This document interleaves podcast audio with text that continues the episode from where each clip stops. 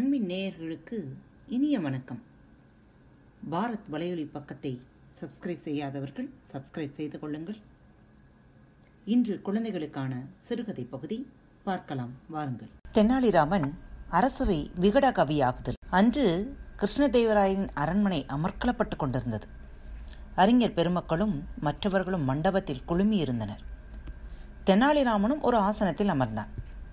மன்னர் கிருஷ்ணதேவராயர் வந்தவுடன் சபை கூடியது.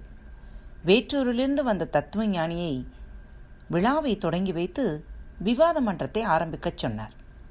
தத்துவ ஞானியும் ஏதோதோ சொன்னார். ஒருவருக்கும் ஒன்றும் விளங்கவில்லை. அவரின் பேச்சின் இறுதியில் மாய தத்துவம் பற்றி நீண்ட நேரம் பேசினார். அதாவது நாம் கண்களால் காண்பதும் மாயை உண்பதும் மாயை என்று சொன்னார்.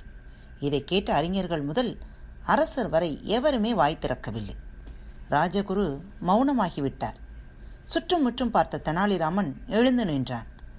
தத்துவ ஞானியை பார்த்து ஐயா தத்துவ ஞானியாரே ஏன் பிதற்றுகிறீர்? நாம் உண்பதற்கும் உண்பதாக நினைப்பதற்கும் வித்தியாசமே இல்லையா? என்று கேட்டான்.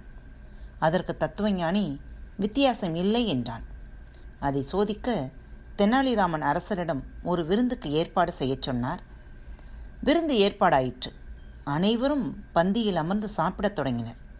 தத்துவ ஞானிக்கு உணவு பரிமாறியும் சாப்பிடக்கூடாது என கட்டளையிட்டு விட்டனர் அதனால் தத்துவஞானி தன் தவறை உணர்ந்து இதை பார்த்த அரசர் தெனாலிராமனின் திறமையை பாராட்டி பொன் பரிசுகளை அளித்ததோடு மட்டுமல்லாது அன்று முதல் அவரது அரசவை விகடகவியாக அவரை